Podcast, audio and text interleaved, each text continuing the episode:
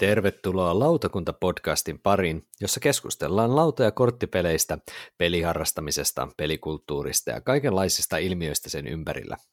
Tänään lauantaina 17. marraskuuta lautakunnan kokouksessa valmistaudutaan joulun tulemiseen. Joulu tulee, oletko valmis?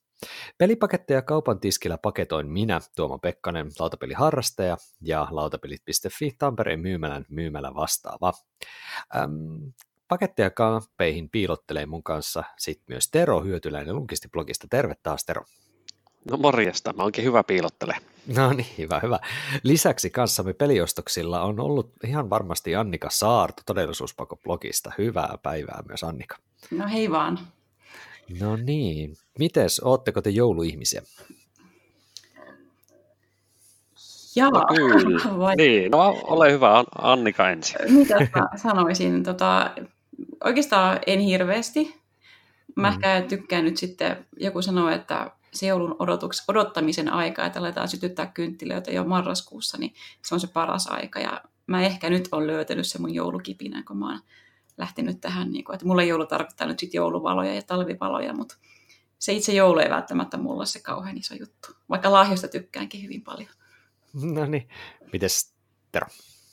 No kyllähän tällaisena joulukuun lapsena, niin totta kai mä oon jouluihmisiä, että no se on sitä oikeastaan sitä jouluodotusta ja tietysti nuorempana odotti sitä jouluaattoa ja kovia paketteja, että mutta se on nyt vähän muuttunut. Kyllä tykkään tehdä joulutortut ja muut jo marraskuun puolella ja niitä saa sitten mutustella sinne jouluun asti.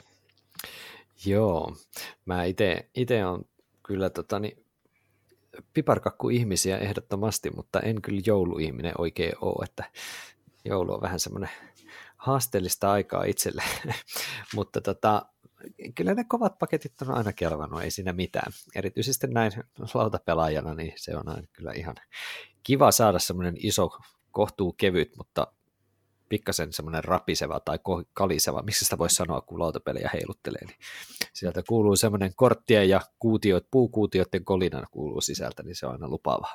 Kyllä.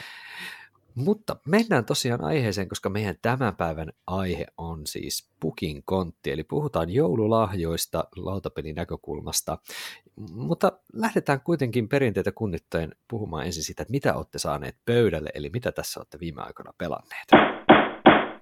Ja voitaisiin aloittaa Annikasta, kun ei olla kuultu ihan hetkeen tässä NS-live-keskusteluissa sua, vaikka ollaan niissä irttareissa kylläkin saatu sulta tekstejä, niin mitäs sulla olisi pöydällä, mistä voisi puhua?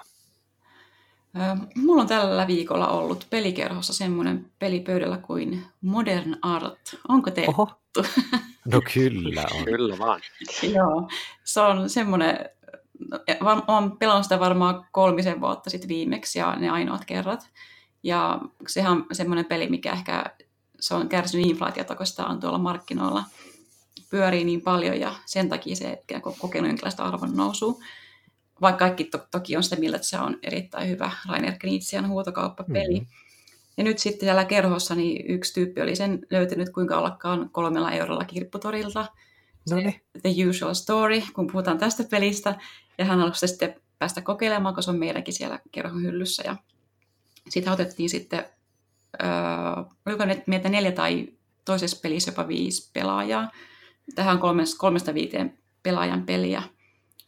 Se oli kyllä siis oikeasti, sehän on hyvä peli, että sen oli tosiaan unohtanut, että sehän tosiaan on tämä huutokauppasysteemi, missä jokainen, siinä on siis 5 taiteilijaa, joiden teoksia sitten ikään kuin taiteen harrastajina tai taiteeseen sijoittavina liikemiehinä ja naisina niin kuin keräillään ja jokainen sitten vuorollaan pistää yhden taideteoksen huutokauppaan ja sitten se on 4 erityyppistä huutokauppaa, jota sitten sen taideteoksen äärellä käydään ja sitten kerätään rahaa, mutta itse asiassa tärkein osa siinä on se, että saadaan luotua tietynlainen brändi tai maine tietylle taiteilijalle ja siinä sitten mitä paremmin tietyn taiteilijan taideteokset käy kaupaksi, niin sen parempi maine tulee ja sit siitä tavallaan pääsee sitten nauttimaan rahallisesti vielä seuraavillakin kierroksilla. Mä just mietin, että milloinkohan mä oon viimeksi pelannut sitä. Kyllä siitäkin on varmaan just joku tämmöinen 3-4 vuotta. Sama vika, että se on niin huutokauppapeleistä niin parhaita, mutta en tiedä, nyt on taas mennyt monta vuotta, ettei ole tullut pelattua. Kyllä mä ehkä raampistäisin itse tuonne edelle itse, mutta kyllä se on siellä ihan kärjessä huutokauppapeleistä. Nick Nitsa on vissiin hyvinkin erilaisia variantteja tehnyt näistä huutokauppapeleistä, että kyllä. Mä itse on Haisosaiotia pelannut viime aikoina ja se on myös kyllä todella hyvä, että Modern Artin veroinen varmaankin. Kyllä se. Ja tietysti For Sale on kanssa yksi semmoinen mainio peli, huutokauppapeli. Mutta For Sale, niin no joo, niin aivan, mutta se ei ole vaan Knitsian peliä sitten. Ei, ei todella. Kyllä. Näissä muuten, hei Tero, siellä Essenissä sen, mä pääsin Deluxe siis vihdoin näkemään livenä, sen Deluxe, tai siis, onko se se eteläkorealainen paikka, mikä se on? Se oli aivan överi, kun siinä oli se huuto, meklarin nuije, kuuluja, ja oliko metallikolikot kiinni tai jotain. Taisi olla jo. Että ihan käsittämätöntä. Se oli mahtavan näköinen, ainoa, että mitä kritisoin, niin sitten ne pelaajien näkösuojat oli edelleen semmoiset halvan näköiset, ne ei ollut niin kuin ihan sitten sitä muuta tasoa, mutta se oli kyllä muuten todella huikean näköinen. Et meinasin sen 45 €, vai paljonkohan se hinta? Eikö se ollut jotain sellaista? Ei se ollut niinku överihintainen, mutta toki tietysti kun on Suomessa tottunut, että Modern Artia saa muutamalla eurolla, niin on se siihen nähden niinku huomattavasti arvokkaampi, mutta on se kyllä niinku arvokkaamman näköinenkin. Niin, kyllä. Mutta siitä kyllä täytyisi saada pöytään jossain kohdassa ihan muistin virkistämiseksi. Mites Tero, onko sulla ollut minkälainen peli tässä nyt? Varmaan Essen-pelejä jälleen kerran olette saaneet pöytään. Kyllähän me niitä nyt viikkopeleissä niin, ja kotipeleissäkin näitä Essen-uutuuksia nyt aika paljon se painotteisesti mennään. Ja mä nyt nostaisin itse asiassa ton, mitä jo Essenissäkin pelasin niin tällaisen pelin kuin Reef. Oho. Eli on näitä Next Move Games, että kumppaneiden pelejä suunnittelijana Emerson Matsuushi, minkä suomalaisille taas monille sanoo nämä Century Spice Roadit ja nämä, niin saman kaverin uusi peli, mutta ihan erityyppinen. Eli tällainen hyvin tämmöinen perheystävällinen puolen tunnin peli, missä jokainen pelaaja rakentaa omaa koralliriuttaa. Ne vuorot on sellaisia, että sä otat joko pöydästä yhden 4 kortista tai sitten sä pelaat omalla vuorolla yhden sun käsikorteista pöytään, ja jos sä pelaat kortin, niin sä saat sitten aina pari uutta korallipalaa siihen sun 4x4 koralliriutalle, ja niitä voi sitten niitä koralleja pinota päällekkäin tai pelata viereen, miten tykkää, ja aina kun sä pelaat sen kortin, niin sä tosiaan laitat sieltä muutaman korallin sinne sun laudalle, ja sitten siinä kortin alalaidassa sitten näkyy samalla pisteytysmahdollisuus, eli sä pääset samalla kertaa, kun sä lisäät sinne koralleja, myös pisteyttää se sun laudan, mutta sitten se on yllättäen tehty niin se, että aina kun sä saat uusia koralleja, niin sitten se pisteytys antaa pisteitä jostain ihan muusta väristä kuin mitä sä just sillä kierroksella laitat. Ja ne on siis tosiaan sellaisia, että tee vaikka 3 suorapunaisia, saa olla eri asennoissa, tai pino koralleja silleen, että kakkoskerroksessa on vihreä koralli ja sen vieressä on kakkoskerroksessa keltainen koralli ja saat siitä 3 pistettä tyyppisiä juttuja. Ja idea vielä niin, että jos sä pystyt monta kertaa toteuttaa sen kortin tavoitteen, sä saat moneen kertaan ne pisteet. Okei, joo.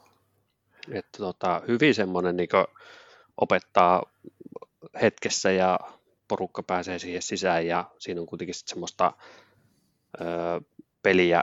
No se on vähän toki pikkasen pasianssihenkinen, että kortit otetaan yhteisestä pinosta, mutta muuten sä koitat sitten käteen rakentaa semmoisia niin kuin sopiva kombo niillä korteilla, että saat sitten enemmän pisteitä kuin muut.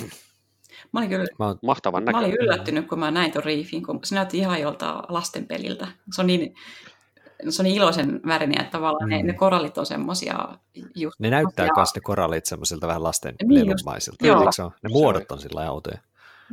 Joo, mulle tulee mieleen just tommoset hiekkalaatikon nämä muovit, mutta on toki vähän pienempiä ja ne on itse asiassa luonnossa paremman näköisiä kuin kuvissa. Kyllä mä oon sitä ihannut meidän kaupan hyllyllä sitä Reefiä, että. Oot sä päässyt Annika pelastamaan muuten vielä? En ole päässyt, että olen pohtinut, että olisi kiva tosiaan kokeilla sitä. Jos sä vertaat Tero sitä Azuliin, niin onko se, kun se on vähän niin kuin samaa sarjaa tietyllä tavalla? No niin, joo, mutta siis on kevyempi. Mutta se juu kevyempi, mutta niin kun mä näin muutaman pelin jälkeen jo sanoisin, että mä näen tästä kyllä sillä lailla potentiaalia, että toivottavasti tämäkin saataisiin pohjoismaisille markkinoille. Et kyllä tätä niin kun, tässä on nyt yksi peli itse tähän pukikotijaksoonkin, että semmoinen, jos hakee tuoretta tärppiä, niin tuossa on ihan hyvä. Joo, okei. Ihan hyvä. Joo. No mä mietin, että mä voisin heittää tähän nyt ihan lyhyesti vaan sellaisen, mitä mä nyt en vielä ole päässyt pelaamaan, mutta ostin itselleni joku, oli mahdollisuus, eli nyt Keyforge on nyt juuri julkaistu, ja se on tullut kauppoihin, ja se on loppunut myös hyvin monessa paikassa, että sitä peruspakettia, jota ei välttämättä edes tarvitse, koska säännöt löytyy netistä ja myös semmoisia tokeneita voi askarilla itsekin sitten, ettei tarvitse niitä perusboksissa olevia tokeneita käyttää tietenkään. Niin, mä ostin itselleen yhden semmoisen irtopakan nyt sitten ja odottelen sitten tätä tämmöistä keräilypakkapeliä, eli ei keräilykorttipeliä, vaan uniikki keräilypakkapeli. Niin, pääsisin sitä sitten vaikka ton Saaremikon kanssa pelailemaan ja kokeilemaan, että miten se peli toimii. Ja se on ihan mielenkiintoinen konsepti tosiaan, kun sä ostat sen 37 kortin dekin käytännössä. Se on semmoinen 12-13 € on se yhden dekin hinta. Ja sitten sillä pystyy pelaamaan. Sitä ei voi sekoitella toisten pakkojen kanssa, vaan ne on täysin uniikkeja nimiltään. Ja sitten siitä 330 vai montako korttia siinä ekan setin korttipuulissa on, ja oliko 7 eri niin kuin tämmöistä niin kuin väriä vai factionia, josta 3 on aina sitten siinä pakassa, niin niistä sitten on rakentunut jonkinlaisella niin kuin tällaisella tekoälyn tai tämmöisen, niin kuin, mikä tämä nyt on siis, sanokaa nyt, algoritmin kautta on sitten rakentunut se pakka, ja mullakin on sitten, otan tuosta hyllystä just pakan, niin minullakin on sitten tämän niminen pakka, joka on arvottu kuin Rose Leather College. Tämä koalache ei tarkoita kai mitään, mutta mulla on tämmöinen nahkaruusupakka nyt sitten. No niin. Ja tässä on sitten mukana tällainen kortti, mikä kertoo, mitä siinä on mukana, mitkä on rareja ja normaaleja ja unkommoneita. Ja sitten mä pystyn tuolla QR-koodilla sitten liittää sen mun virtuaaliseen pakkaan niin, että me voidaan sitten myöhemmin nähdä, että jos täällä on överikortteja, niin sitten tämä firma pystyy vähän niin kuin tasapainottaa näitä pakkoja silleen, että ne antaa semmoisia negatiivisia juttuja sitten pikkasen, jos näillä pelaisi sitten jotenkin totisemmin ja niin poispäin. Aivan. Mutta tämä on semmoinen peli vaan, että ihan mielenkiintoista nyt nähdä, että lähteekö tämä elämään, koska keräilykorttipuolellahan Magic on piessyt oikeastaan kaikki muut pelit hengiltä sille, että Pokemon on ainoa, joka on vielä elossa sen kanssa. Ja joku Munchkin Collectible Card Game vähän yritti, mutta ei sekään oikein elänyt. Niin saa nähdä, onko tämä Keyforge semmoinen, että tällä on jalkaa nyt sitten. Onko sinulla Tuomo itselläsi Magic-taustaa? On. Joo. Kyllä on, että on sitä joskus silloin lukio- ja yliopistoaikana pelannut kyllä ihan riittämiin, että vieläkin pakkoja löytyy tuolta kyllä. Vanhoja pakkoja löytyy ja kortteja tuolta hyllyiltäkin. Että tämä niinku kiinnostaa tosi paljon, että pääsee kokeilemaan. Toi on kyllä mielenkiintoinen, että siinä on niinku peli, josta on ollut valtavasti pöhinää, että kiinnostaa. Kyllä, että palataan asiaan tuossa sitten, kun on päästy ihan oikeastikin sitten pelaamaan sillä. Aivan. Mutta hei, mennäpäs päivän aiheeseen. Eli siis tosiaan tämän päivän aihe on pukin kontti tai joululahja. Lahjat lautapelien näkökulmasta. Ja et vaikka ne paketit sillä lailla korvatunturilta tuleekin, eikö sitä vaan, niin kyllähän noissa kaupoissakin kai jotain joulua ala näkymään myös lautapelihyllyillä. Oletteko te kuinka aikaisempina vuosina huomanneet, että onko toi lautapelipuoli noissa kaupoissa kuinka kehittynyt teidän mielestä viime aikoina? No kyllä, niin kuin itse on kiinnittänyt jo vuosia sen huomioon, että kun noita käy noita isompia automarkettikauppojen lautapelihyllyjä läpi, niin kyllä ne onneksi jouluksi aika paljon laajenee siitä, mitä se tavallaan se ympärivuotinen valikoima on. Että kyllä siellä tuntuu, että siellä on ne sellaiset, siellä on tietysti aina niitä perinteisiä omastakin lapsuudesta tuttuja pelejä, mutta sitten onneksi myös näitä modernimpia klassikkoja tarjolla, että löytyy Carcassonnet ja menoliput ja sitten tietysti näitä ihan viime vuosien uutuuksia ja sitten näitä palkintoja voittaneitakin tosi kivasti. Kyllä. Mites Turun suunnalla, onko siellä havaittu samaa kehitystä? No tiettykö, mä oon itse harrastanut lautapelejä vasta sen 3 vuotta silleen totisemmin tai aktiivisemmin, niin mä en osaa sanoa ehkä, onko siinä ajassa tapahtunut mitään erityistä, mutta kyllä mä nyt on itse asiassa nyt perehdyin just ennen tätä nauhoitusta noihin joululahjalelukuvastoihin ja vähän sen kautta sitten perehdyin siihen, että miten nämä lautapelit siellä näkyy, niin kyllä esimerkiksi toi Prisman kuvasto oli musta ihan mukava. Siinä oli 3 aukeamaa pelejä ja joka ikinen niin vuoden pelivoittaja tältä vuodelta oli oikein sit vähän isomman kuvan kanssa mainittu, että se oli aika semmoinen sykähdyttävä näky. Joo. Itse olen huomannut se, että tässä on niin ollut sellaista aaltoiluvuutta, että mun mielestä ihan sanotaanko 5 vuotta taaksepäin tai jotain niillä main, niin jotenkin tuntuu, että silloin niin kun lautapelejä oli ehkä jopa pikkasen paremmin esillä myös joulun aikaan, mutta nyt viimeisenä vuosina, parina edellisenä vuotena mun mielestä on ollut vähän heikommin niitä esillä jostain syystä, tai semmoinen mielikuva mulla on.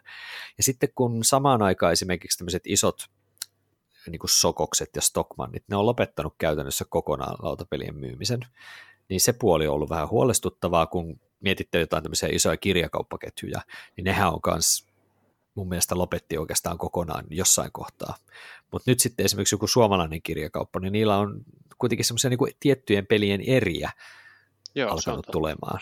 Kyllä. Että ne jotenkin vähän niinku tullut sille puolelle takaisin. Että vähän niin kuin, että nyt mua kiinnostaa nähdä nyt just toi Prismat ja tällaiset sittarit. Että niissäkin on selkeät erot, että ihan tällainen ottamatta kantaa näihin 2 isoon muuten kuin vaan se, että kyllähän niinku Prismoissa on yleisesti ottaa ollut huomattavasti paljon parempi lajitelmapelejä kuin sittareissa, ainakin mun kokemuksen mukaan. Joo, varmaan sekin vaikuttaa, kun sit miettii, se tila on rajallinen ja se on aina se, että mikä on kaikista tärkeintä. Kyllä. Ja jos miettii esimerkiksi näitä lelupyssyjä, niin nehän on kasvanut volyymissa, tai siis koossa ihan siis moninkertaisiksi, mitä mä oon katsonut meidän Koopuksen näitä nerfejä, mitä hän haluaa, niin ne on metrin pidempi joka vuosi, niin tavallaan kyllä mä haluan enää mitään muuta sen koko kauppaa leluostolle, kun näitä aina vaan isompia leluja, että ehkä lautapeletkin vähän kärsii sit siitä jo, että ollaan niin mahtipontisia tietyissä paikoissa.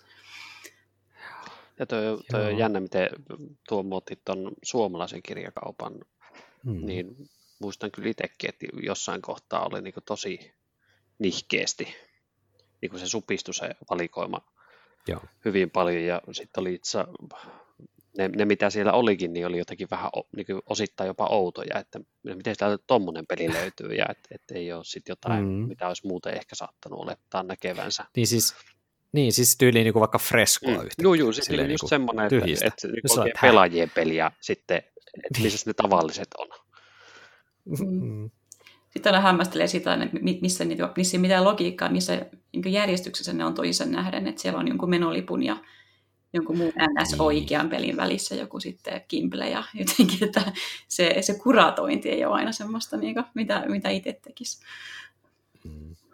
Mä en itse oikein noissa lelukaupoissa, siis näissä tämmöisissä niin kuin ketjulelukaupoissa hirveästi käy, mutta niissä tietysti se lautapelivalikoimakin on varmaan hyvin semmoinen niin kuin lastenpelitasoinen, Onko teillä näistä tämmöisistä, niin kuin, mitä näitä nyt on, BR-leluja ja toissarassia ja tämän tyyppisiä? Joo, siis paljon näitä kummilapsia, niin sitten tälle joulualla, kun tulee joulupukin apuna oltua, niin tulee sitten näitä sekä näitä automarketteja, että just jotain tästä BR-lelua ja mitä toissarasseja on ollutkaan, niin käyty läpi, niin just BR-lelu on sellainen, että sielläkin on pelejä, niitä on ihan kohtuu paljon, mutta se on ainakin Helsingin päässä niin kiinnittänyt huomiota, että se on sinne niin kuin nuorempaan päin ja paljon sellaisia tuotteita, jotka ei ehkä niin ole edes välttämättä, niin se ei sitä peliä ole paljon, vaan se on sitten joku pyörivä muovilelu tai jotain muuta. Että juuri näin. Jotain kakka-alarmeja tai vastaavia. No, tätä odottaisi. Niin. Joo, tai speak-outteja tai jotain muita. Tosiaan juuri tämmöisiä muovihirvityksiä. Kyllä. Joo. Ja sittenhän on tietysti näitä tällaisia Stockmannien ja halpahallien kaltaisia tai minimaneja ja mitä näitä on tällaisia, niin kuin, vähän niin kuin, onko ne päivittäistavarakauppoja, jossa ei niin kuin ruokaa myydä, mutta juuri kaikkia vaatteita ja työkaluja ja sellaisia, niin niissähän kanssa pikkasen tulee tällaisia isoja klassikoita ja jotain satunnaisia eriä, jotain muitakin pelejä. Ehkä näitä vuoden pelipalkintoja pelejä saattaa sinne ilmestyä, mutta niin kuin, että kyllähän niitä, niin kuin se tarjonta laajenee sekä yhden kaupan sisällä, mutta myöskin niin kuin ehkä tulee myös sellaisten kauppojen osaksi, missä normaalisti juuri niitä lautapelejä ihan hirveästi tai ei ollenkaan välttämättä ole. Onko tämä suunnilleen se, miltä tämä joulun lähestyminen näkyy sitten kaupoissa?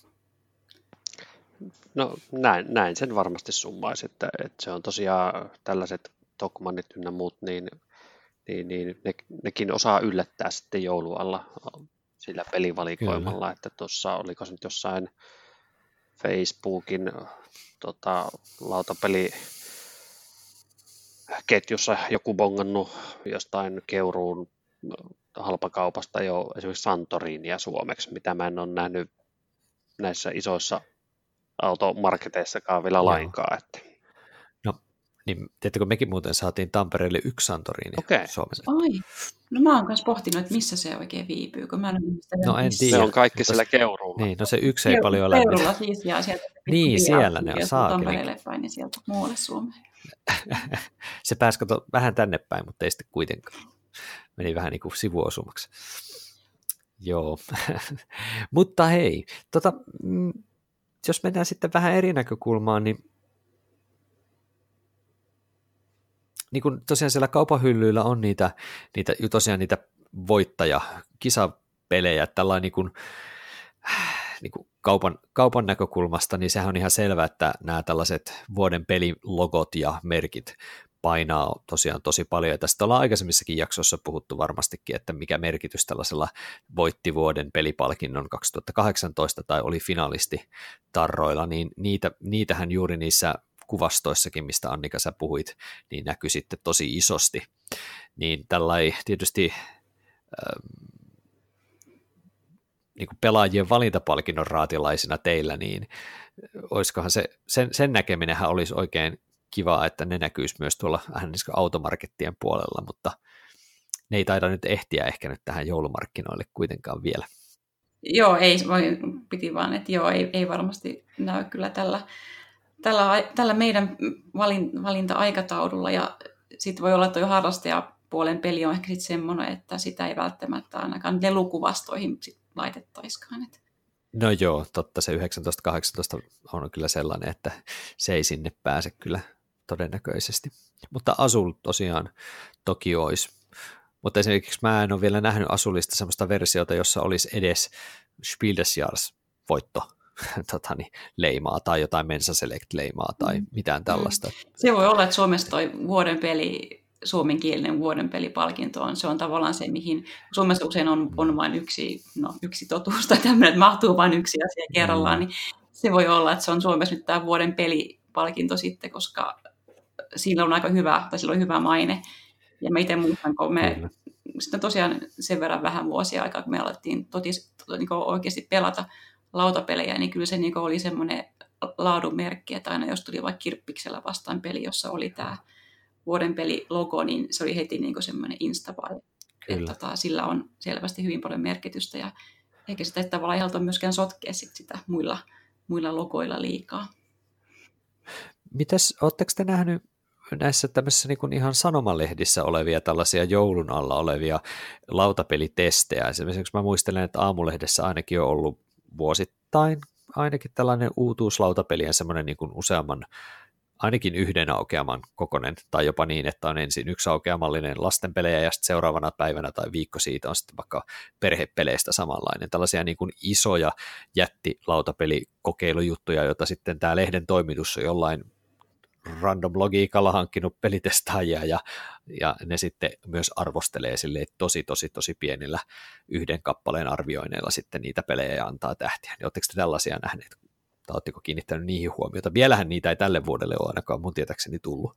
No mä ensin just sanoa, että en ole tältä vuodelta nähnyt, joo, mutta kyllähän ne on niin kuin useasti Hesaressakin ollut näin joulun alla, niin tullut kyllä, että nyt on taas joku valittu raati testannut uutuuksia ja sitten just lyhyet pätkät, että mitä ovat mieltä ja sitten just nämä jotkut yhteishyvät ja tämän tyyppiset, niin niissä on kyllä kans yleensä ollut. Kyllä. Ja hyvä, että edes siinä määrin, mitä nyt nämä on kirjoitelleet, että kun ei niistä noin niin kuin muuten niin kuin ympäri vuoden lautapeleistä niin paljon kirjoitella. Se on ihan totta. Koetteko te, että näillä tällaisilla jutuilla on vaikutusta joulumyyntiin? Käyttääkö ihmiset sellaisia hyödyksi ostoksilla? Oletteko te esimerkiksi itse katsoneet jotain tällaista, että hei, toi on saanut hyvän arvion tämmöistä niin kuin lehtien tekemistä koosteista? No ei ainakaan niin kuin omalla kohdalla harrastaa niin, tavallaan niin paljon etupainotteisesti, että jotenkin että siinä kohtaa, jos tuommoisen jutun lukee lehdestä, niin no ensinnäkin siellä ei välttämättä ole se, mitä on raati on testannut, niin edes sellaisia, että niin kuin itseäni kiinnostaisi, tai sitten ne on jo sellaisia, että ne on niin kuin hyvinkin tuttuja, että ei sieltä nyt sellaisia uusia tärppejä kyllä saanut. Aivan. En mä tiedä, miten Annika. Joo, en ole tämmöisiä edes huomannut. ja vähän sama varmaan, että kyllä se melkein se omat ideat, lahjaideat on jo, ne muotoutuu. Näin kun on jo tämmöinen, niin paljon harrastanut, niin kyllähän ne muotoutuu tavallaan jo sitten ihan itsekseen omassa päässä. Et ei siinä välttämättä sitten ettiskele enää muuta tietoa sit siihen pohjaksi. No mä heitän tähän vielä yhden vaihtoehdon, joka on tietysti interwebin syöverit, josta löytyy tietysti aina vinkkejä ja totta kai pitää ohjata ihmisiä myöskin katsomaan lautapelioppaan joululahjasuositukset, joita Saaren Mikko kuratoi sitten joka vuosi ja nyt tässä juuri äskettäin 9.11. on juuri tehty joululahjasuositukset vuodelle 2018, jotka löytyy lautapeliopas.fi-sivuilta, ja voitaisiin sitäkin kohta tuosta vähän vilkaista, koska se on tietysti vähän tämmöinen niin kuin harrastajan näkökulmat, mutta Mikko toisaalta myöskin sitten osaa kyllä niin kuin ohjeistaa sitten ihan kaiken tyyppiselle yleisölle lautapeliehdotuksiaan, mutta jos mennään tosiaan nyt ihan siihen niin kuin meidän ehdotuksiin, niin mä en tiedä, pitäisikö meidän lähteä sitten käymään ihan läpi vähän niin kuin kategorioittain, eli jakaa vähän näitä meidän ehdotuksia sitten joululahjoksi ja pukin konttiin, niin silleen lastenpeleistä perhepeleihin ja sitten aikuisten ja harrastajien peleihin vähän tällainen niin kuin kolmiosaisesti, ja ehkä sitten neljäntenä bonussektorina voisi olla sitten vähän tämmöiset ei suoranaisesti pelilahjat tai muut vastaavat. Niin mites, onko teillä mielessä jotain semmoista tämän vuoden ihan lastenpeleiksi sopivaa, koska meillähän ei pelaajien valinnassa esimerkiksi ollut suoranaisesti lastenpelejä mukana, niin onko teillä ollut mielessä jotain ehdotuksia, mikä olisi hyviä lahjoja nyt lastenpeleiksi? Mä itse asiassa ihan vähän aikaa sitten noin yhdelle uudelle tuttavalle hänen kysyessään vinkkejä, mitä voisi noin 3-vuotias, 4-vuotias tykätä pelata, niin annoin hänelle listaa, niin mä voisin saman listan ehkä jakaa tässä. Eli semmoisia pelejä, mitä meidän pelikerhossa, jossa käy siis ihan lähes varmasta vaariin, niin nimenomaan siis sanotaan 3-3 vuodesta eteenpäin, niin siellä lapset ihan pelailee ja aina tulee katsottua sit syrjäsilmällä, mitä he pelaa ja huomaa, että aina tietyt pelit pääsee pöydälle useammin kuin toiset, niin nyt näistä peleistä sitten niin voisi varsinkin mainita ton Maze Racing. Sehän on vissiin 2 vuotta vanha peli, että sitä varmasti löytyy vielä kaupoistakin. Siinä siis tehdään, kiinnitetään magneetilla semmoisia pieniä seinämiä laudalle ja sitten siitä syntyy sokkelo ja sitten sitä sokkelosta pitää sitten sen kilpailijan päästä löytää kuulalle tie niin kuin lähdöstä maaliin. Niin tavallaan tehdään sille toiselle tehdään se sokkelu ja hän tekee sitten taas toiselle. Ja tämä on hirveän kiva peli ollut selvästi lasten mielestä, että sitä ei välttämättä tarvitse pelata sillä tavalla, miten ne säännöt sanoo, että siinä voi ihan sitten lähteä rakentelemaan kaikenlaisia sokkeloita ja se näyttää olevan hauskaa. Ja sitten mä en tiedä toi Halli Klack. Mä en tiedä ihan varma, että se on kanssa, siinkin itse on magneetteja, että ilmeisesti tämä magneetti muodostaa toisessa on lapsista hirveän kiva. Mä en tiedä, onko Halli Klackia tällä hetkellä myynnissä enää, mutta siitä on olemassa vähän erityyppisiä versioitakin, milloin lähes niin. On sitä. Joo, okei. Se on semmoinen, mistä tykätään. Ja sitten on vielä toi eläinpyramidi, voisi mainita yhtenä, minkä mä tiedän, mitä myös on myynnissä. Kyllä. Pinotaan eläimiä päällekkäin ja sitten se, joka ei romahduta sitä, niin onko siinä, että sitten se voittaa. Kyllä, periaatteessa ne. Sitä ensimmäistä mainitsemassa peliä ainakaan meidän liikkeessä ei ole nyt ollut hetkeen saatavilla, mutta siis tietysti voi olla, että se on, niin, mä en ainakaan muista, mutta se voi olla, että Helsingin liikkeestä me sitten kyllä sitä löytyy. Oliko se muuten kompeton Tuoma? Joo, kyllä. Ja se sitten on, saattaa olla tässä se ongelma, että kun kompeto ei enää näitä pelejä tee, niin siitä ei ainakaan uutta painosta hetkeen tulossa, niin, että jos jostain vielä löytyy, niin sitten se on semmoinen. Mutta se on kyllä varmasti tosi kiva, koska siinä pääsee justiin näpertää ja askartelee tietyllä tavalla sitä hommaa. Joo, se on vähän niin kuin soolopeli samalla, koska sitten monesti lapset vaan ne vaan niin kuin jämähtää rakentelemaan sokkeloita ihan niin kuin onnessaan, että ei ne välttämättä edes kaipaa sitä kilpailua siihen, että se toimii tavallaan myös ihan yksinäisenä ajan vietteenä. Joo, se on. Niin, menisin jatkaa tuohon vielä, että se oli joskus Game Expossa, silloin kun toi Maze Race oli uutuus, niin sitä esittelemässä yhtenä niistä monista peleistä, mitä siinä vuonna siellä esiteltiin, niin se oli just semmoinen tämmöinen osaston vetomagneetti, että sitä niin kuin moni tuli kokeilemaan ja ihmettelee ja tosiaan Kyllä. Siinä on just se mahdollisuus, että vaikka et sitten pelaisi, niin niillä magneetilla pystyy rakentelemaan vaikka mitä. Että hyvä idea. Mites Tero, onko sulla ehdottaa jotain? No tuossa Annika luetteli, että mulla oli tuo eläinpyramidi on semmoinen klassikko, mitä on paljon osteltu lapsiperheille ja siinä on tosiaan siinä on hyvä pelikin, mutta sitten siinä on just nämä eläinhahmot, millä pystyy sitten vaikka käyttämään muuten leikkeihin, niin se on hyvä. Ja sitten Annikalla oli se Halli Klack, niin mulla oli samasta sarjasta tämä Halli Galli. Okay. Tämmöinen nopeuspeli, mutta toki se on jo sellainen, että siinä pitää osata laskea noin 6, että sitä pystyy pelaamaan. Maaginen labyrintti oli sellainen vuosia meillä sellainen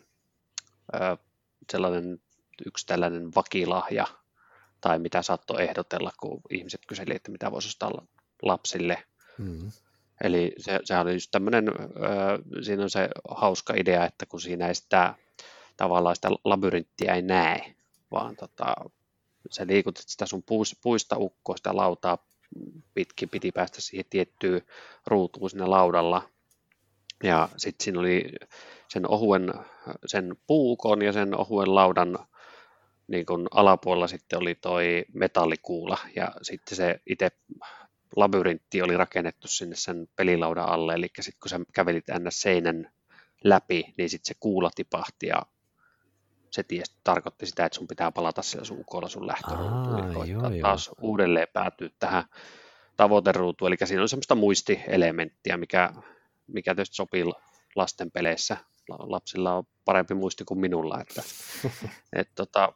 se oli mahtava peli, on tainnut voittaa noita palkintojakin, mutta tällä hetkellä sen tilanne on just toi, mitä Tuomo tuon Maze Racing kohdalla sanoit, että taisi olla Marekto, joka sitä Suomessa jakeli, niin sitä ei varmaan just tällä hetkellä uutena saa sitten niin kuin suomenkielisenä mistään, että pitää sitten löytää kirpputoreilta tai ostella ulkomailta se oma kappale, että kielivapaat komponentit, että toki sitten jos sen haluaa, niin näin internetin aikakaudella sen kyllä saa sitten muualta. Mm. Joo.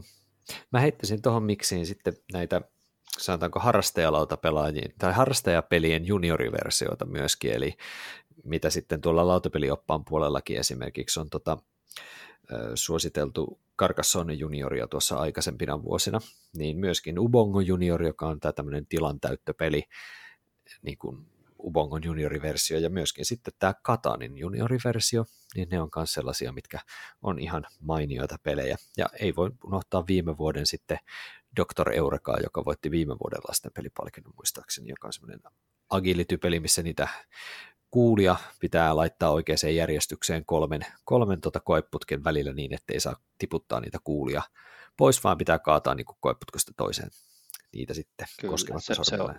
Se on hyvä peli. Kyllä.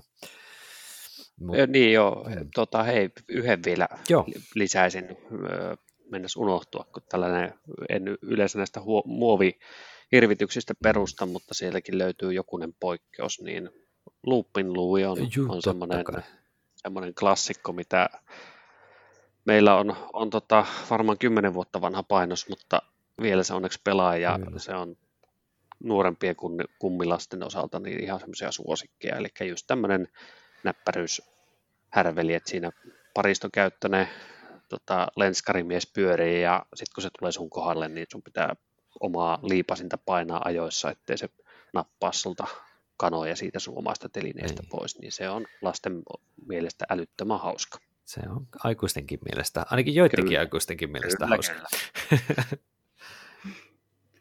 Annikalla oli jotain vielä täydennystä. Joo, niin. Mä itse asiassa ostin just eilen 5-vuotiaalle kummipojalle Kingdominon. Se on haasteellista. Hän ei ilmeisesti hirveästi pelaillut, mutta mä ajattelin, että kyllähän sitten oppii siinä. Oppii seuraavaan jouluun mennessä ainakin. Sitten voi ostaa taas jotain vähän vaikeampaa. Mutta se kyllä toimii kyllä aika hyvin. Että kyllä lapsi, siinä on sen verran vähän sääntöjä, että lapsi aika hyvin ne kyllä pystyy sisäistämään, vaikka olisi pienikin. Joo, että siinähän se vaikein on sitten se pisteiden lasku, että se on se syy, miksi siinä on se 7 vai 8 plus jopa se, että eihän se pelinä ole vaikea, vaan se pisteiden lasku vaatii sitten tosiaan pikkasen apua, mutta jos aikuisten kanssa pelaa, niin sitten se ei ole ongelma sekään. Ja periaatteessa se, että mitä enemmän kruunuja, niin sen parempi, niin se on tavallaan, se voi ihan niinkin varmaan selittää. Eikä periaatteessa. Niihin numeroihin. Niin, iso alue ja kruunuja, se on hyvä, niin pystyy pelaamaan. Mutta tämä onkin itse asiassa hyvä aasinsilta, koska tämähän on mainio esimerkki myös tähän meidän seuraavaan kategoriaan, eli vähän niin kuin perhepeleihin, semmoisia, mitä lapset ja aikuiset voi yhdessä pelata. Et ehkä nämä äskeiset, niin hyvän lastenpelin merkkihän nyt toisaalta on se, että aikuisetkin pystyy pelaamaan sitä ilman, että haluaa muutaman pelin jälkeen porata reijän päähänsä, niin siinä mielessä tämä rajanveto lasten ja perhepelien välillähän on vähän semmoinen keinotekoinen, eikö vaan? Mutta jos nyt mennään vähän niin kuin aikuisempaan suuntaan, niin tulisiko Tero sulta vaikka jotain lisäyksiä sitten tähän samaan putkeen? No, mulla oli just tähän NS-perhepeliosastoon Kingdomino, Annikan mainitsema peli joka on erinomainen sekä siis tosiaan tuommoiselle melkein kouluikäiselle että sitten kouluikäiselle ja vanhemmillekin ihmisille mun yksi suosikkeja, niin yksinkertainen peli kuin se onkin. Sitten on kyllä ihan pakko nostaa tällaisista uudemmista peleistä, niin tämä meidän pelaajien valintavoittaja Azul. Sitä on niin kun ehtinyt tässä itse vuoden verran peluttaa. niin perheillä kuin pelaajien kesken ja ihan tälleen peliharrastajien keskenkin, niin toimii kyllä ihan kaikissa tilanteissa. Mutta tästä on mun pakko kysyä, koska mä en ole vielä päässyt oikein siihen Azulia pelaa riittävästi niin kuin nuorempien kanssa, niin onko se sellainen, että semmoinen niin kuin alakouluikäinen innostuu yhtään pelaa Azulia? Kyllä. Siis meillä on tuttava perhe, mihin Azuli vietiin viime keväänä testattavaksi ja siellähän siihen just tällaiset koululaisikäiset innostu kovasti ja eihän siinä nyt meni hetki, niin olivat ostaneet sen oman kappaleensa. Kyllä se toimii tosi hyvin, että ei tarvitse olla mitenkään niin kuin ikäinenkään vielä, että toimii tosi hyvin. Sitten mä nyt nostan myös meilläkin tässä pelaajien valinta finaalisti, mikä on vihdoin ja viimein onneksi sen suomennoksen saanut, niin Gemplo. Sitä oman kappaleeni ostin yli 10 vuotta sitten ulkomailta. No nyt se on lautapelitfiin suomentamana, niin mitä oivallisin peli, ja nyt tuossa on vielä sen lisäksi, että se toimii jo nuoremmilla, niin saati sitten aikuisten kesken, niin nyt kun se on toi Gemplo, niin se vielä, että se skaalautuu sinne 6 pelaajaa asti, niin ihan mahtava peli. Kyllä. Et nämä nyt semmoisia tuoreempia nostoja. Joo. Mä oon itse asiassa tuon Gemplon, mulla on oma lista täällä, tämä kategoria vanhan polven pelit, koska mä oon huomannut, että mun äidin ikäluokka tykkää niin abstrakteista ja sitten tämmöisistä kupongin täyttöpeleistä, niin mä olin sinne tämän Gemplon laittanut. Että se toimii varmasti yhtä hyvin myös lapsilla ja kaikenikäisillä. Mitäs muuta sulla on siellä? Mulla on sitten lisäyksenä tuohon Teron listaan, niin toi Love Letter ainakin. Että se oli meillä ainakin ihan täys menestys. Nimenomaan yhtenä jouluna, kun sitä pelattiin oikein kunnolla sukulaisten kanssa. Ja sitten jos miettii, mitä muuten ollaan itse ostettu kouluikäisille sukulaislapsille ja kummilapsille, niin Ice Cool ollaan ostettu. Mä en ole itse sitä pelannut, mutta mä luotan siihen, että se on niin palkittu peli, että se on varmasti mukava neppailupeli. Kyllä. Ja sitten Modern Art meni vähän aikaa sitten kummitytölle vimpparilahjaksi. Ja sitten toi Candy Match, sen mä ostettiin viime vuonna siskon tytölle, ja hän kyllä tykkäsi siitä. Tämmöiset ainakin on todettu, että on ihan ollut toimivia lahjoja. Joo. Mä nostaisin tuolta lautapelioppaan joululahjalistalta sitten näiden lisäksi näistä uutuuksista Blue Lagoonin, joka sai ihan hyvää arvioita myös pelaajien valintaraadilta, ja on tämmöinen kevyemmän tason peli, ja mun mielestä tuo Century Spice Road nyt toimii myöskin perhepelinä yhtä lailla, ja sitten ehkä vielä yhtenä vaihtoehtona sitten esimerkiksi vaikka Who Did It -kakkapeli, joka voisi toimia sitten myöskin ihan lasten, mutta myöskin aikuisten niin kuin sellainen perhefillerinä tai vastaavana, mutta siinähän ne ehkä nyt semmoiset niin kuin, ja tietysti pitäähän se nyt sanoa, että tietysti vuoden perhepelipalkinnon voittaja Magickin tähän nyt ihan silleen ihan pakollisena tällaisena juttuna, koska onhan se ihan nätti ja kiva peli sekin. Kyllä. Mulla on itse asiassa tuolla vähän niin kuin ei missään pelikategoriassa, niin oli toi Who Did It siis niin kuin jemmassa. Että se on sellainen peli, yksi niistä peleistä, mikä sopii oikeastaan, niin kun, etenkin kun haetaan semmoiselle porukalle pelejä, jotka ei pelaa hirveästi. Jotka ei jaksa opetella niinkään sääntöjä, niin Who Did It on niin kun yksi sinne mitä oivallisimpia. Et mulla oli, niin kun, ehkä sanon tähän kohtaan ne pari muuta tuommoista, että jos miettii tällaisia, että on hankalampi tapaus löytää. Haluaisi jonkun peli ostaa, mutta tietää, että siellä ei kohde jaksa sääntöjä lukea, niin Cold Fever on semmoinen, että mä oon tänä vuonna ostanut niitä yli 5. Mä en muista kuinka monta yli 5, mutta että on vienyt sellaisiin paikkoihin sitä, että joissa ei sitä jaksetaan nähdä niin vaivaa siihen peliopetteluun. Et muun muassa mun anoppi oli sellainen, kun se testasi Gold Feverin kesällä, niin se oli silleen, että tänään haluaisi itselleenkin, ja siis hän ei ole koskaan ennen mitään peliä pyytänyt. Joo. Niin tämmöinen onnenkoetus.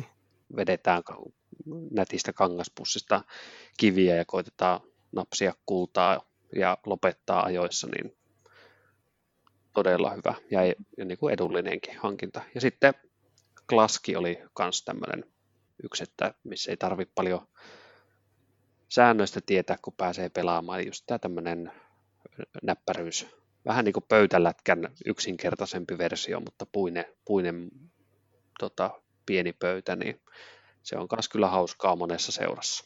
Mm. Ja noi onnenkoetuspelit, niin mä oon huomannut, että sitten taas tuommoinen yläkouluikäinen, he niinku tykkää aika usein press your luck -mekaniikasta, ja he tykkää ottaa riskejä. Että toi Port Royal on ollut meillä aika kova hitti, just niin vanhemman pojan, hän on 15 vuotta, ja hänen samanikäisen serkkuunsa kanssa, että sellainen pieni niinku uhkapeli, vivahde, niin se uppoaa tuossa iässä kyllä selvästi. Kyllä. Mä mietin, että tuohon voisin väliin heittää tämmöisen vähän, mihin kategoriaan se nyt kuuluukaan, myöskin ton Happy Salmani, joka on kans ihan hauska tämmöinen hulluttelu-läpsyttelypeli, missä otetaan pöydän ympäriltä tuolit pois ja sen jälkeen aletaan tekemään high fivea ja lohitervehdystä ja fistpumppia ja paikanvaihtoa sitä mukavaa. Tämä ei kuulostaa hirveän niin, että suomalaisen porukkaan, mutta onko mä väärässä, että tietysti jotain, mikä niin avaa mieleen. Kyllä. Sanotaan näin, että tämä olisi kuitenkin itse asiassa just sellaisella niin kuin teini-nuorisoleiri tämmöinen niin kuin, tiedätkö, ryhmäytymispeli ihan ehdottomasti. Ei suomalaiset koskettele toisiaan niin hirveästi, että tämä on ihan tekee hyvää tällainen pieni pöljäily. No. Ja on, siinä mielessä mä veikkaan, että tästähän on siis sisarpeli semmoinen kuin Funky Chicken, jossa siis pitää alkaa tanssimaan toisen kanssa tiettyjä tanssiliikkeitä. Ja myös samalla logiikalla, että tuolit pöydän ympäriltä pois ja sitten aletaan etsiä paria, jolla on sama kortti ja sitten tehdään se liike siinä ja sen jälkeen pääsee eroon siitä kortista. Niin mä veikkaan, että tämä tanssipeli, niin sen saaminen niin kuin hyvin myyväksi Suomessa voi olla hankalaa, että tämä Happy Salmonkin on vähän siinä rajoilla. Joo.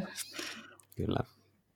Mutta olisiko tähän perhepelikategoriaan vielä, Annika, sulla sitten minkälaisia? Ei siinä varmaan. Musta tosiaan tämän vuoden pelaajien valinta perhepelikategoriaan, kaikki 4 peliä, niin ne on nyt oikeasti kaikki varmasti Kyllä. toimivia. Ja niitä varmasti saa, kun ne on vastikään ilmestynytkin. Kyllä. Varmasti vielä tänä jouluna ehtii semmoisen itselleen hankkia. Kyllä. No eipähän vähän muuta kuin hypätään sitten vähän tähän meidän tämmöiseen niin kuin harrastaja kautta aikuisten peliosuuteen ja sitten sen jälkeen vielä mitä meiltä muuta mieleen tulee. Niin mitäs Annika, jos haluat jatkaa, niin mitäs sitten tällaiselle vähän niin kuin aikuisemmalle väelle, että jätetään ne lapset nukkumaan ja sitten aletaan pelaa tai mennään mökille ja aletaan pelaa, niin mitäs sinne sä suosittelisit lahjaksi? Joo, tietysti se riippuu siitä, että onko tämä aikuisväestö kuinka lautapeli orientoitunut jo, että Jos he on harrastajia, niin sitten se tietty heillä on varmaan voi olla hyvin tarkka maku, ja mä en ehkä uskaltaisi ostaa mitään tutustumatta ensin heidän BGG-profiiliinsa, että en mä käsin katsomassa, mikä heidän toivellistalla siellä on, ja ehkä vähän kyselisin lähipiiriltä. Muun muassa Noppapotti Miirallahan oli ihan äskettäin syntymäpäivä, ja haluttiin hänelle joku peli vielä lahjaksi. Kun sinne lähdettiin juhlimaan Vantaalle, ja se oli kyllä semmoista salapoliisityötä, että ensin BGG-profiili katsomaan, ensin piti se, että mikä hänen se käyttäjänimensä onkaan siellä, ja sitten mentiin sinne lukemaan, ja sitten piti selvittää, hei, onko tämä ajan tasalla, ja piti laittaa hänen miehelle viestiä, että voitko selvittää, onko Miiran lista nyt ajan tasalla, ja sitten hän yritti sitä selvittää sille kautta rantain. Se oli hyvin pitkällinen prosessi, mutta mä luulen, että jos lähdetään siitä, että se lahjan saaja ei nyt sitten ole mikään tämmöinen himoharrastaja, fanaatikko, niin mä ehkä, jos sanotaan, että jos ei ole mitään tietoa siitä, että miten pelaako, niin kyllä mä ehkä lähtisin semmoiselle pikkusen partypelimäiselle linjalle. Ja muun muassa Dixit on erittäin hyvä semmoinen, sanotaan myös epäpeliksi, että siinä ei periaatteessa ole semmoista tietynlaista mekaniikkaa, millä niin kuin mennään, vaan siinä selitetään annetaan vihjeitä korteista ja siinä olevista kuvasta, ja sitten jokainen valitsee vihjeeseen sopivan kortin ja omasta kädestä, ja sitten katsotaan, että kenen vihje sopii parhaiten, tai kenen kortti sopii parhaiten tähän vihjeeseen. Se on semmoinen, mikä tavallaan sitä ehkä ei koeta samalla tavalla peliksi, niin se tuntuu, että aika monella on pieni kynnys lähteä sitä pelaamaan, että se ei vaadi mitään sääntöjen opettelua sen enemmän.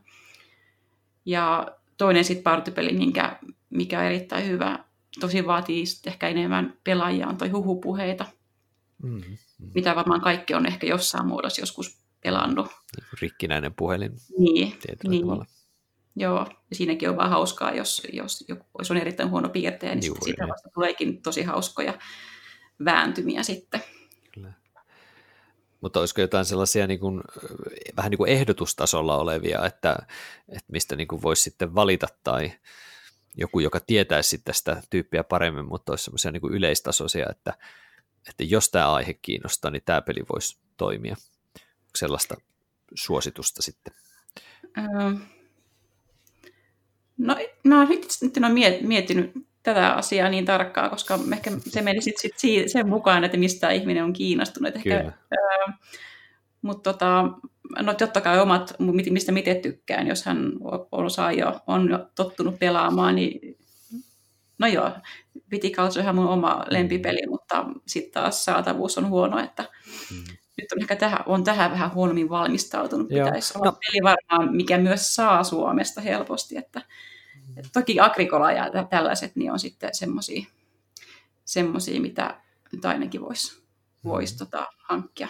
Kyllä. Mitäs Tero, onko sulla jotain tämmöisiä niin kuin aikuisten kautta harrastajapelien ehdotuksia tai ajatuksia, mitkä voisi olla listalla? Tässä on tosiaan sit kun mennään tälleen aikuisten kautta harrastajapeleihin, niin juuri niin kuin Annika sanoi, niin pitää tietysti tarkemmin osata sen kohteen aivoituksia niin kuin lukea, mutta että semmoisia yleissuosituksia,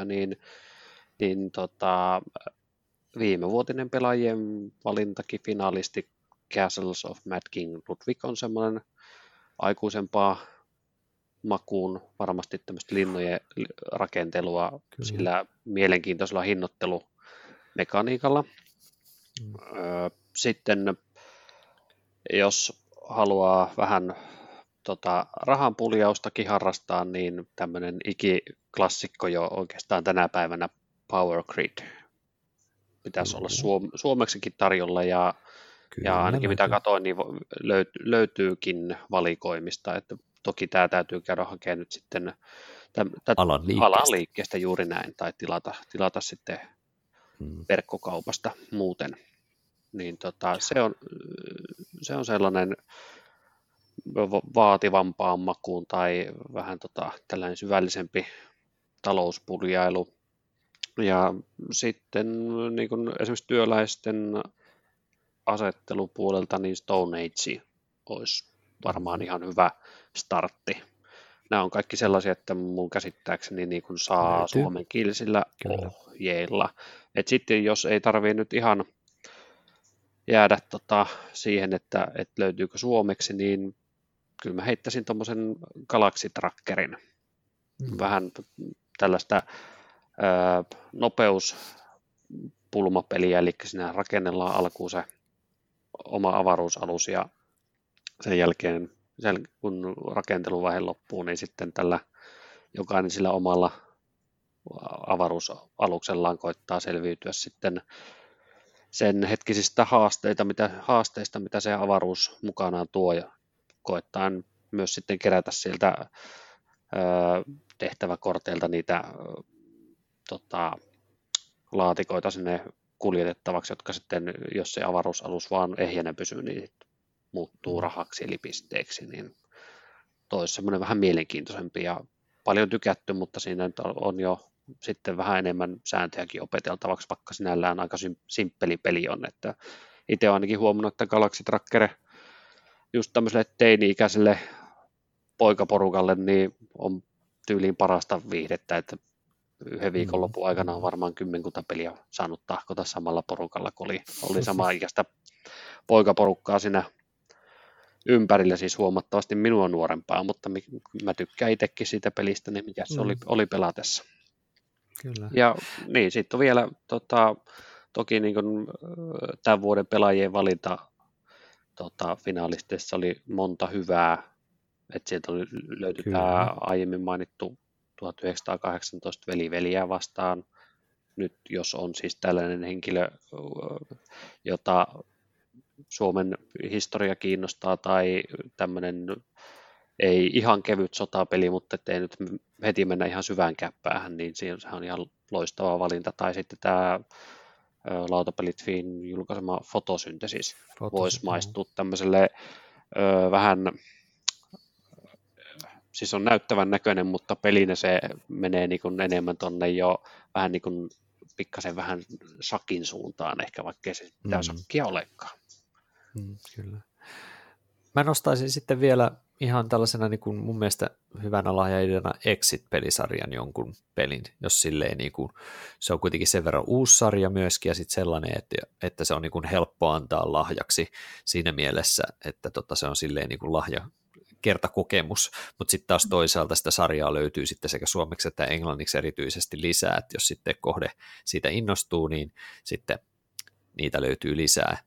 Ja sitten tietysti vähän erikoisemmista niin näistä partupeleistä, niin kunhan se nyt saataisiin vaan hyllyihinkin, niin toi Replay, joka on käytännössä mun yksi lemppari partupeleistä, eli Monikersin yksi versio tai Celebrities, kun se on se public domain-versio tästä, niin tämä Replay on sitten ehdottomasti ihan tutustumisen arvoinen, eli käytännössä ensi aliasta kierros sen jälkeen vain yhdellä sanakierros ja sitten pantomiiminä kierros ja niin edelleen, niin käytetään niitä samoja henkilöitä, eli niitä juttuja, mitä arvuutetaan niin kuin useamman kerran ja näin poispäin, niin se on oikein suurta viihdettä. Se on nyt sellainen peli, että mikä itseäni kiinnostaa, en ole päässyt pelaamaan, että en tiedä, pitääkö se koittaa pukilta kinuta sitten, että olla kuukauden päivät vielä kilttinä.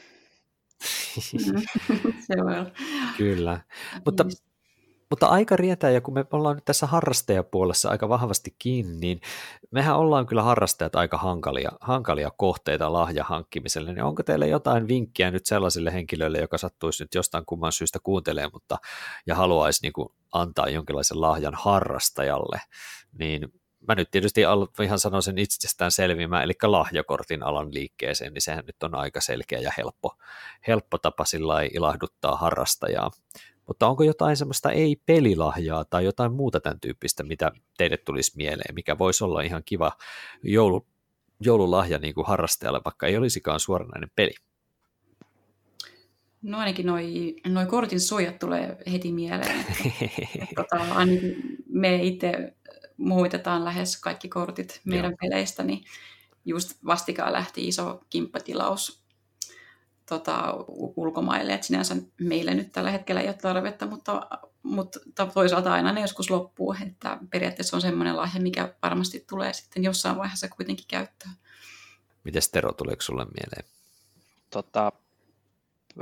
Mä ehkä miettisin yhtenä hyvänä vaihtoehtona tätä Saaren Mikon uunituoretta kirjaa. Löydän lautapelit voisi olla ihan hyvä vaihtoehto.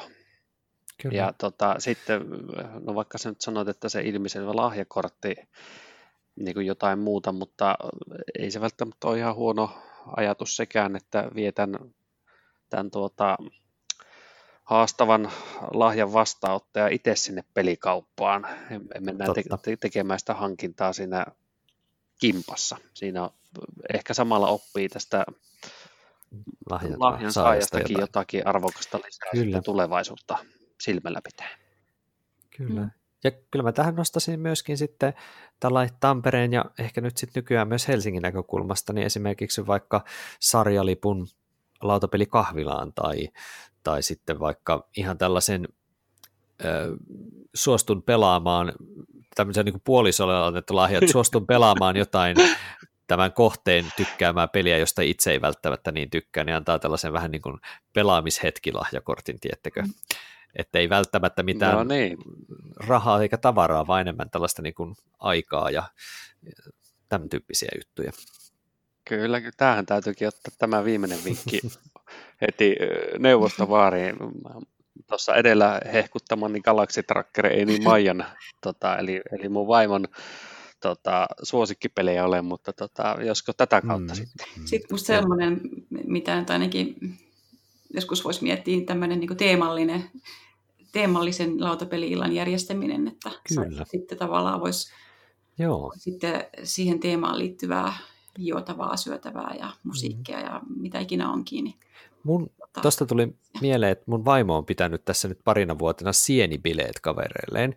Ja nyt itse asiassa sattumalta tänä vuonna me hankittiin Fungi-niminen peli ja sitten myöskin kärpäsieni-kirppupeli yhtenä juttuna. Ja hän on tehnyt sieniaiheista niinku ruokaa metsäsienistä ja sitten myöskin sieniaiheisen soittolistan, niin täytyykin katsoa, että jos mä lupaudun sitten seuraavissa bileissä opettaa ihmisille näistä sieniaiheisista peleistä sitten, koska mun vaimo ei ole niin paljon välttämättä niitä pelannut, niin mä voin toimia sitten tämmöisenä peluuttajana siellä sitten hänen sienibileissään, joka kuulostaa tietysti vähän epäilyttävältä, mutta nyt tämä on ihan sieniaiheisen erittäin oudolta. Niin. Mutta meillä tulee outoja ideoita vaimon kanssa aina välillä. No. Mutta siis tästä tämmöistä teemabileistä siis, niin sitä voisi nyt olla mistä tahansa aiheesta tällaista juttua. Mutta Tuomo, mulla on sitten ensi vuoden teidän sienibileisiin niin pelattavaa. Hei, mahtavaa. Koitetaan muistaa tämä. Pidetään mielessä hämärät teemat osa 15. Joo. Mutta hei, vielä olisi yksi kulma, mikä toi Annika toi tässä ennen nauhoitusta, ja mikä on tosi, tosi hauska juttu tällainen peliharrastajille, joka liittyy pukinkonttiin, on tietysti Secret Santa. Niin onko sä Tero ollut osallisena Secret Santassa koskaan? Joo, mä oon parina vuonna ollut. Muistaakseni en koskaan, siis tässä joskus oli myös Suomen sisäinenkin. Siinä en ottanut olla, mutta tässä PGG:n Secret Santassa parina vuonna. Miten Annika, oot sä ollut Secret Santassa itse mukana? En ole, mä oon sitä ajatellut, että se varmaan maksaa ihan tolkuttomasti se ulkomaille lähettäminen. Mä oon miettinyt ihan vaan pragmaattisesti, että ehkä mä en sit ihan sen takia osallistu siihen. Joo. No siihen on kyllä ollut, niin eli, mä oon itse ollut siis yhdessä tasan tarkkaan ja mä en ole nyt toiseen osallistunut enää sen kokemuksen jälkeen, mutta se ei ollut siis negatiivinen kokemus siinä mielessä, että mä sain itse niin kuin pelin ja mä onnistuin sitten lähettää kyllä mun kohtele pelin, mä olin siis maailmanlaajuisessa BGG:n Secret Santassa omoisina vuosina tässä ja se mun kohde oli indoneesialainen. Oho. Ja se osoittautui melko hankalaksi jutuksi, että mähän en siis todennäköisesti niin lähettänyt hirveästi mitään, tai meinannut ensin lähettää kotoa Suomesta mitään sinne Indonesiaan, koska se on melko kallista, että mä olisin niin kuin paikallisesta kaupasta sitten kasannut, koska aika moni hyvä verkkokauppahan niin kuin tekee itse asiassa tämmöisiä Secret Santa-diilejä ja sellaisia, että voi niin kuin paketointijutun hoitaa siihen, että tilaisi jostain paikasta. Ja se, mistä sä Annika puhuit silloin tuossa, kun sä siitä Miiran synttärijuttua selvittelit, niin se semmoinen salapoliisityöhän siinä on yksi juttu, ja sitten BGG:ssä sä voit ottaa niin kuin Secret Santa-tilillä yhteyttä siihen sun kohteeseen, että Santana voit niin kuin kysellä siltä ja sitten lukea mitä se, että jos sulla on jotain täsmentäviä kysymyksiä, mitä haluat tehdä sille ja katsoa sen wishlistiä ja pelihistoriaa, ja se on se kiehtova puoli siinä. Mutta tämä oli vähän silleen, että sillä kaverilla oli tasan yksi ainoa toive wishlistille, ja se oli Crokinole. Eikä. Niin, se oli pikkasen silleen, että joo, en todellakaan aio Indonesiaan lähettää Crokinolea. No, ja sitten siinä oli se, että mä näin, että se tykkäsi GMT-sotapeleistä ja sillä ei ollut ainakaan vielä Labyrinth-vaaron terroria. Niin mä sitten australialaisesta verkkokaupasta sain edes jonkinlaisella järkevällä hinnalla sinne Indonesiaan sitten lähetettyä.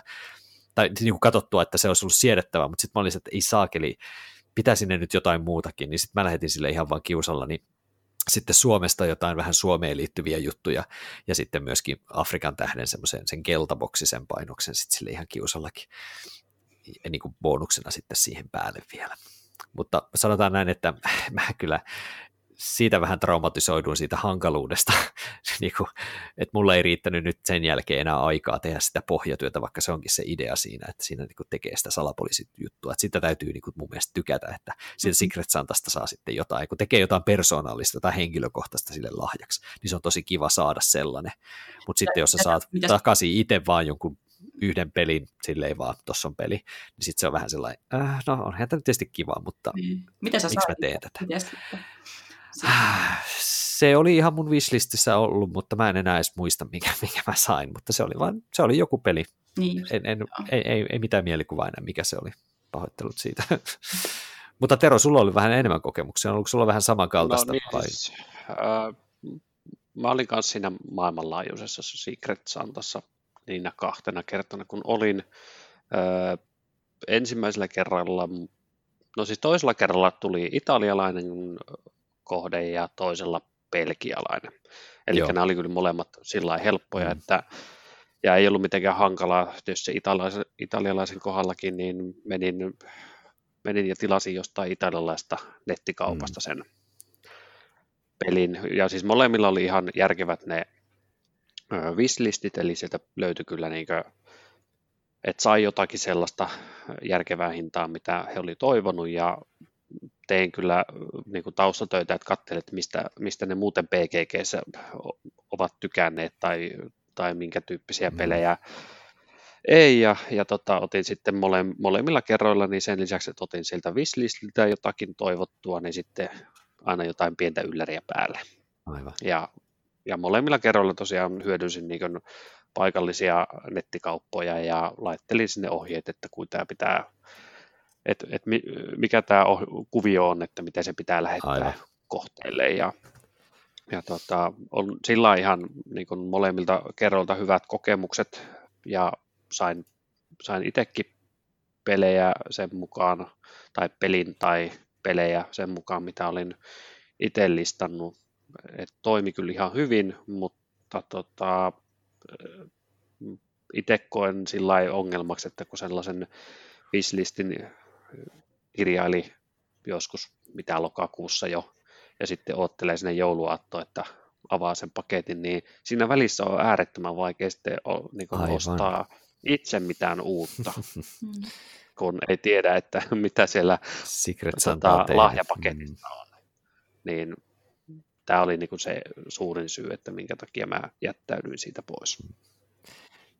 Mutta se on kyllä niin kuin sillä tavalla on kiva, että saa sitten jonkun pelilahjan, ja kun se on sitten tietää, että sen on hankkinut joku toinen peliharrastaja, niin voi olettaa saavansa jotain ihan kivaa.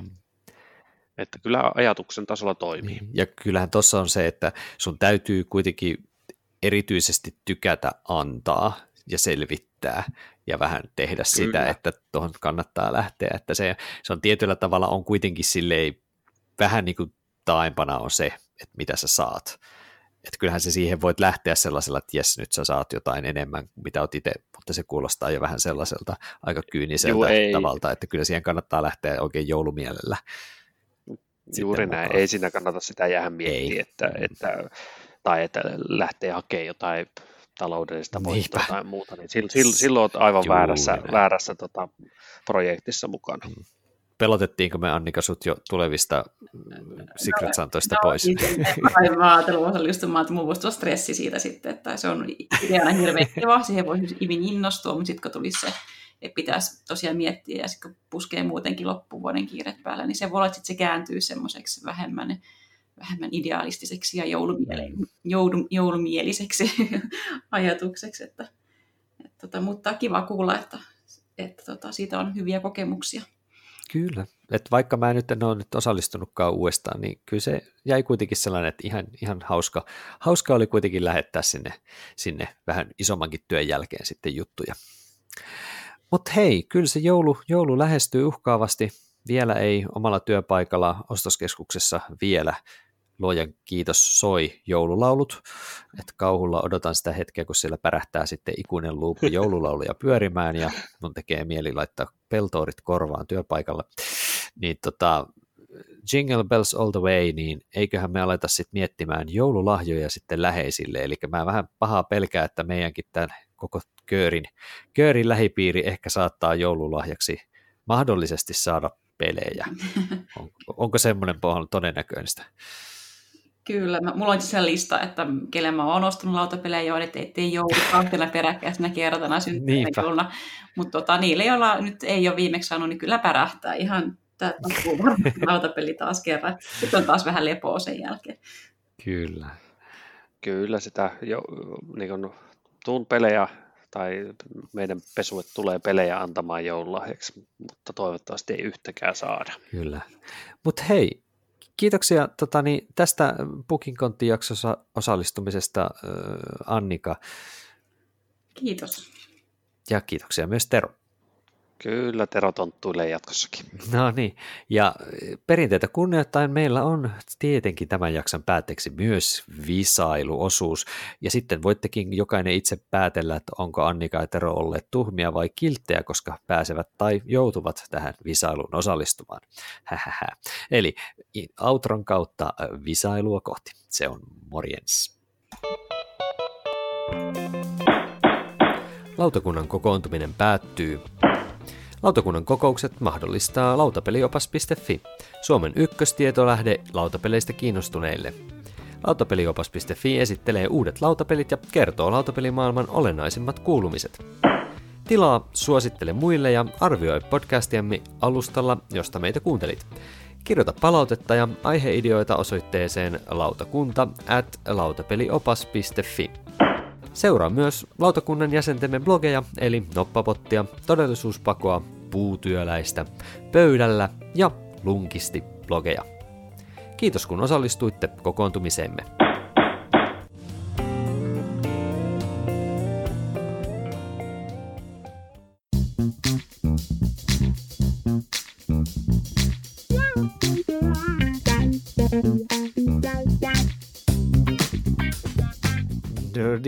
Ho ho ho, ja joulu lähestyy todellakin uhkaavasti tai ihanaa, ihan riippuen näkökulmasta. Tilannehan on siis se, että olemme nyt 11. visailuosiossa ja me jätetään sitten sellainen tilanne, että tämä on toisiksi viimeinen kisa tänä vuonna, eli 12 osiota tulee yhteensä tästä visasta ja tilanne on sellainen, että Annika siellä on hieman takamatkalla tällä hetkellä. Sä oot osallistunut nyt muutamaan skabaan, niin minkälainen tavoite on, että sulla on niin kuin 1/3 mennyt oikein, niin olisiko nyt semmoiseen niin kuin petraamisen paikka? Joo, nyt mä oon lukenut PGGn läpi parin kertaa. Nyt varmasti pitäisi, jos ei tietoja päivitetty viimeiseen tuntiin, niin kyllä pitää täydetulla nyt. Se on oikea asenne, ja Tero tuossa viime jaksossa pääskin nousemaan hieman ylöspäin siitä 50-60-kohdasta, lähemmäksi sitä 60 kuin sitä 50, eli varmaan suunta kohti ylöspäin. No mä pelkään, että nyt tullaan sitten taas alaspäin, mutta no kohtahan se nähdään. Sehän nähdään ihan kohta, se on juuripa näin. Mutta me lähdetään tosiaan suoraan sitten kisaan. Tuossa tämmöinen ihan triviana ihan täysin aiheesta riippumatta, tuossa yksi asiakas mainitsikin se, että tiedättekö mitä Kickstarter on muuten aiheuttanut aika vahvasti niin kuin BGGn tietokantoihin liittyen jotain muutoksia, mikä on lisääntynyt ihan käsittämättömästi viime vuosina Kickstarterin takia. Liittyen peleihin ja niihin liittyviin kirjauksiin. Olisiko ne tämmöiset ylireittaukset? No, ehkä sekin, mutta lisäosien... okei. Miettikääs, lisäosien määrät on räjähtänyt ihan totaalisesti. Kato, kun stretch goaleja pitää keksiä, niin sitten tehdään lisäosia, vielä lisäosia. Niin niitä on tullut todella hurjat määrät. Mä siis nimittäin just sanoin, että onko sinne porukka niin kuin entistä enemmän tullut merkitään niitä preorderet. Sekin saattaa kyllä olla ehdottomasti. Kyllä. Mutta tämän päivän kisailu ei liity nyt suoranaisesti mitenkään Kickstarteriin, vaan totta kai jouluun. Eli jouluaiheisia kysymyksiä tulee ja totta kai niin kuin tietysti Annika nyt erityisesti tietää, kun olet käynyt sen tietokannan lävitte, niin tiedät, että joulu-sana, jos laitetaan hakuun sinne PGGn pelipuolelle ja järjestetään ne saadut tulokset rankingin mukaan, niin siellä kärjessähän on itse asiassa yllättävän monta tietystä aiheesta tehtyjä peliä, eli siis pelin nimessä on sana Christmas, ja siellä kärjessä tosiaan rankingin mukaan on tietty IP, eli tämmöinen niin kuin mikä se on, intellectual property, eli mikä? Ja kysymys kuuluu, että onko siellä kärjessä kumpi niin kuin enemmässä määrin? Onko siellä Tim Burtonin A Night Before Christmas-aiheisia pelejä paljon, vai onko siellä Dr. Seussin How the Grinch Stole Christmas-teemaisia pelejä? Kumpia näitä on enemmän siellä rankingin mukaan järjestetyssä niin kuin kärjessä? Mitäs mieltä, Tero, kun sä nyt johdat, niin sä pääset aloittaa. Eli kummat on suositumpia ja arvostetumpia jouluaiheisia pelejä? Nightmare Before Christmasit vai Grinchit? Mennään sillä Night Before Christmasille. En pysty perustelemaan millään tavalla. Se on vaan semmoinen ensimmäinen kutina. Kyllä, tämä oli nyt ihan kutina. Mites, onko Annikalle tuttu molemmat? No ei ole kyllä, nämä on aika epäselviä mulle, mutta... Okei, Grinchistähän on uusi elokuva tullut just elokuvateattereihin itse asiassa.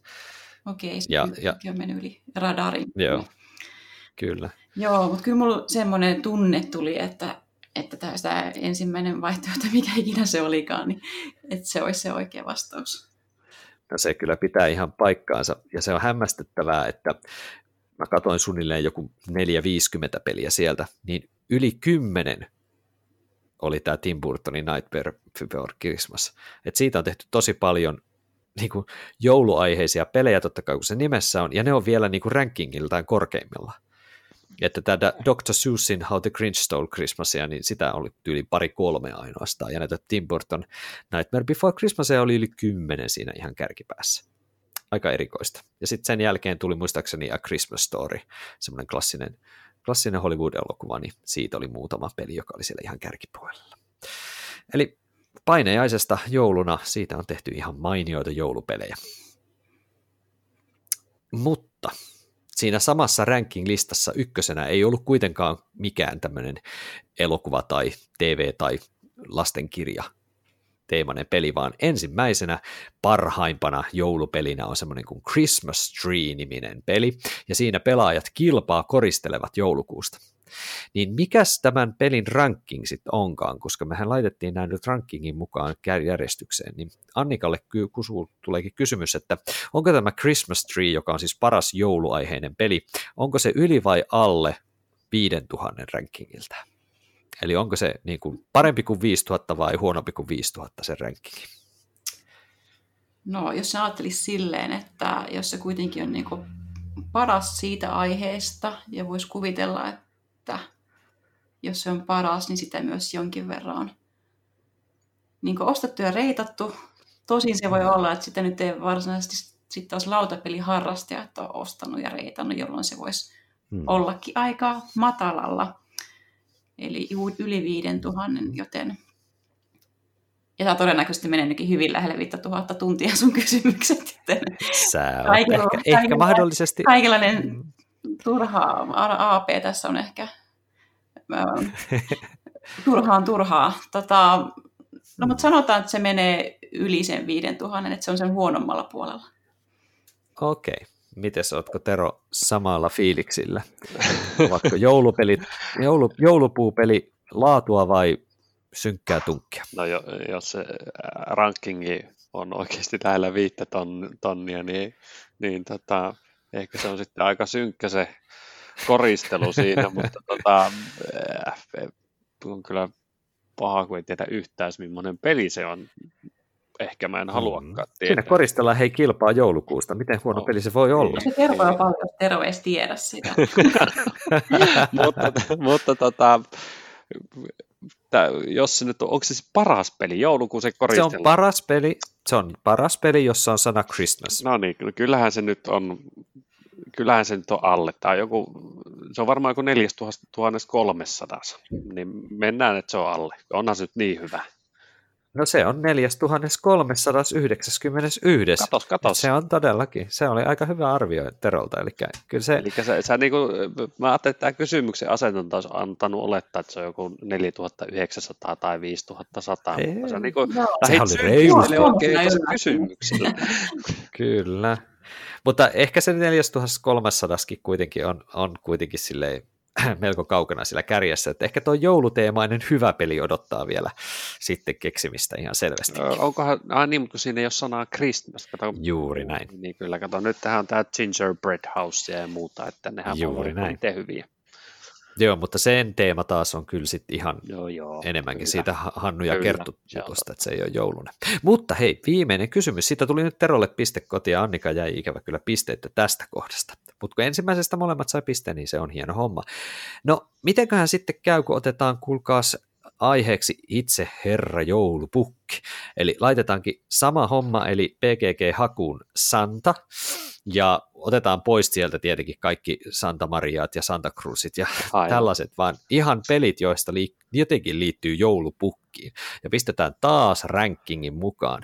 Niin mitenkäs se ensimmäinen joulupukki, eli paras joulupukki-aiheinen peli, niin onko se yli vai alle 5000 niin kuin rankingiltään? Eli onko joulupukki kovempi sana peleissä kuin joulu? Niin mitäs Tero sanot tähän? No, oliko taas raja 5000 niinkin? No se on se 5000 taas. No niin. Sillä lähdettiin. Mä oon pelannut, oliko se peli peräti joulupukki-niminen, mitä mä oon pelannut, niin se oli kyllä susi huono. Eli, mennään nyt, että se on sitten yli 5000. Eli sä menet sinne niin kuin kauemmas 5000 huonolle puolelle.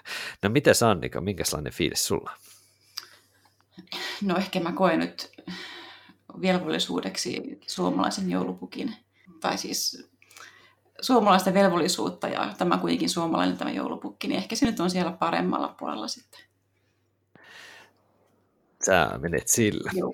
No tässä kohdassa mun on pakko nyt vähän olla silleen, että mä menen, koska BGG, niin BGG mukaan se on mentävä, ja ensimmäinen Santa, joulupukkiainen Santa Claus-aiheinen peli on Letter to Santa, joka on siis 220 ratingilla oleva. Mutta arvatteko, minkä pelin versiohan se sitten? Love Letter. Se on siis Love Letter, mutta joulupukki teemaisena, ja se on kyllä 220, eli nyt tästä tulee Annikalle kuule piste.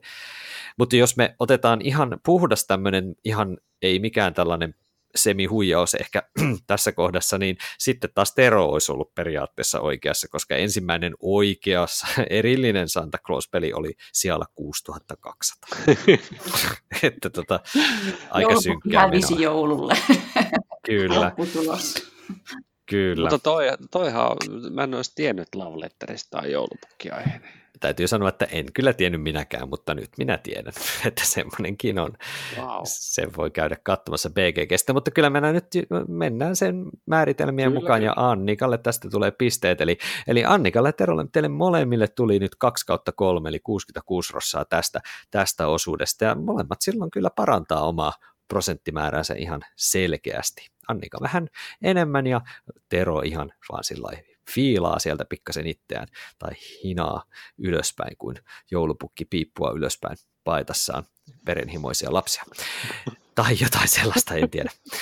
Mutta hei, kiitoksia osallistumisesta Skabaan ja katsotaan vielä sitten viimeistä osaa sitten tuossa vielä viimeisellä kerralla lähempänä sitten joulua.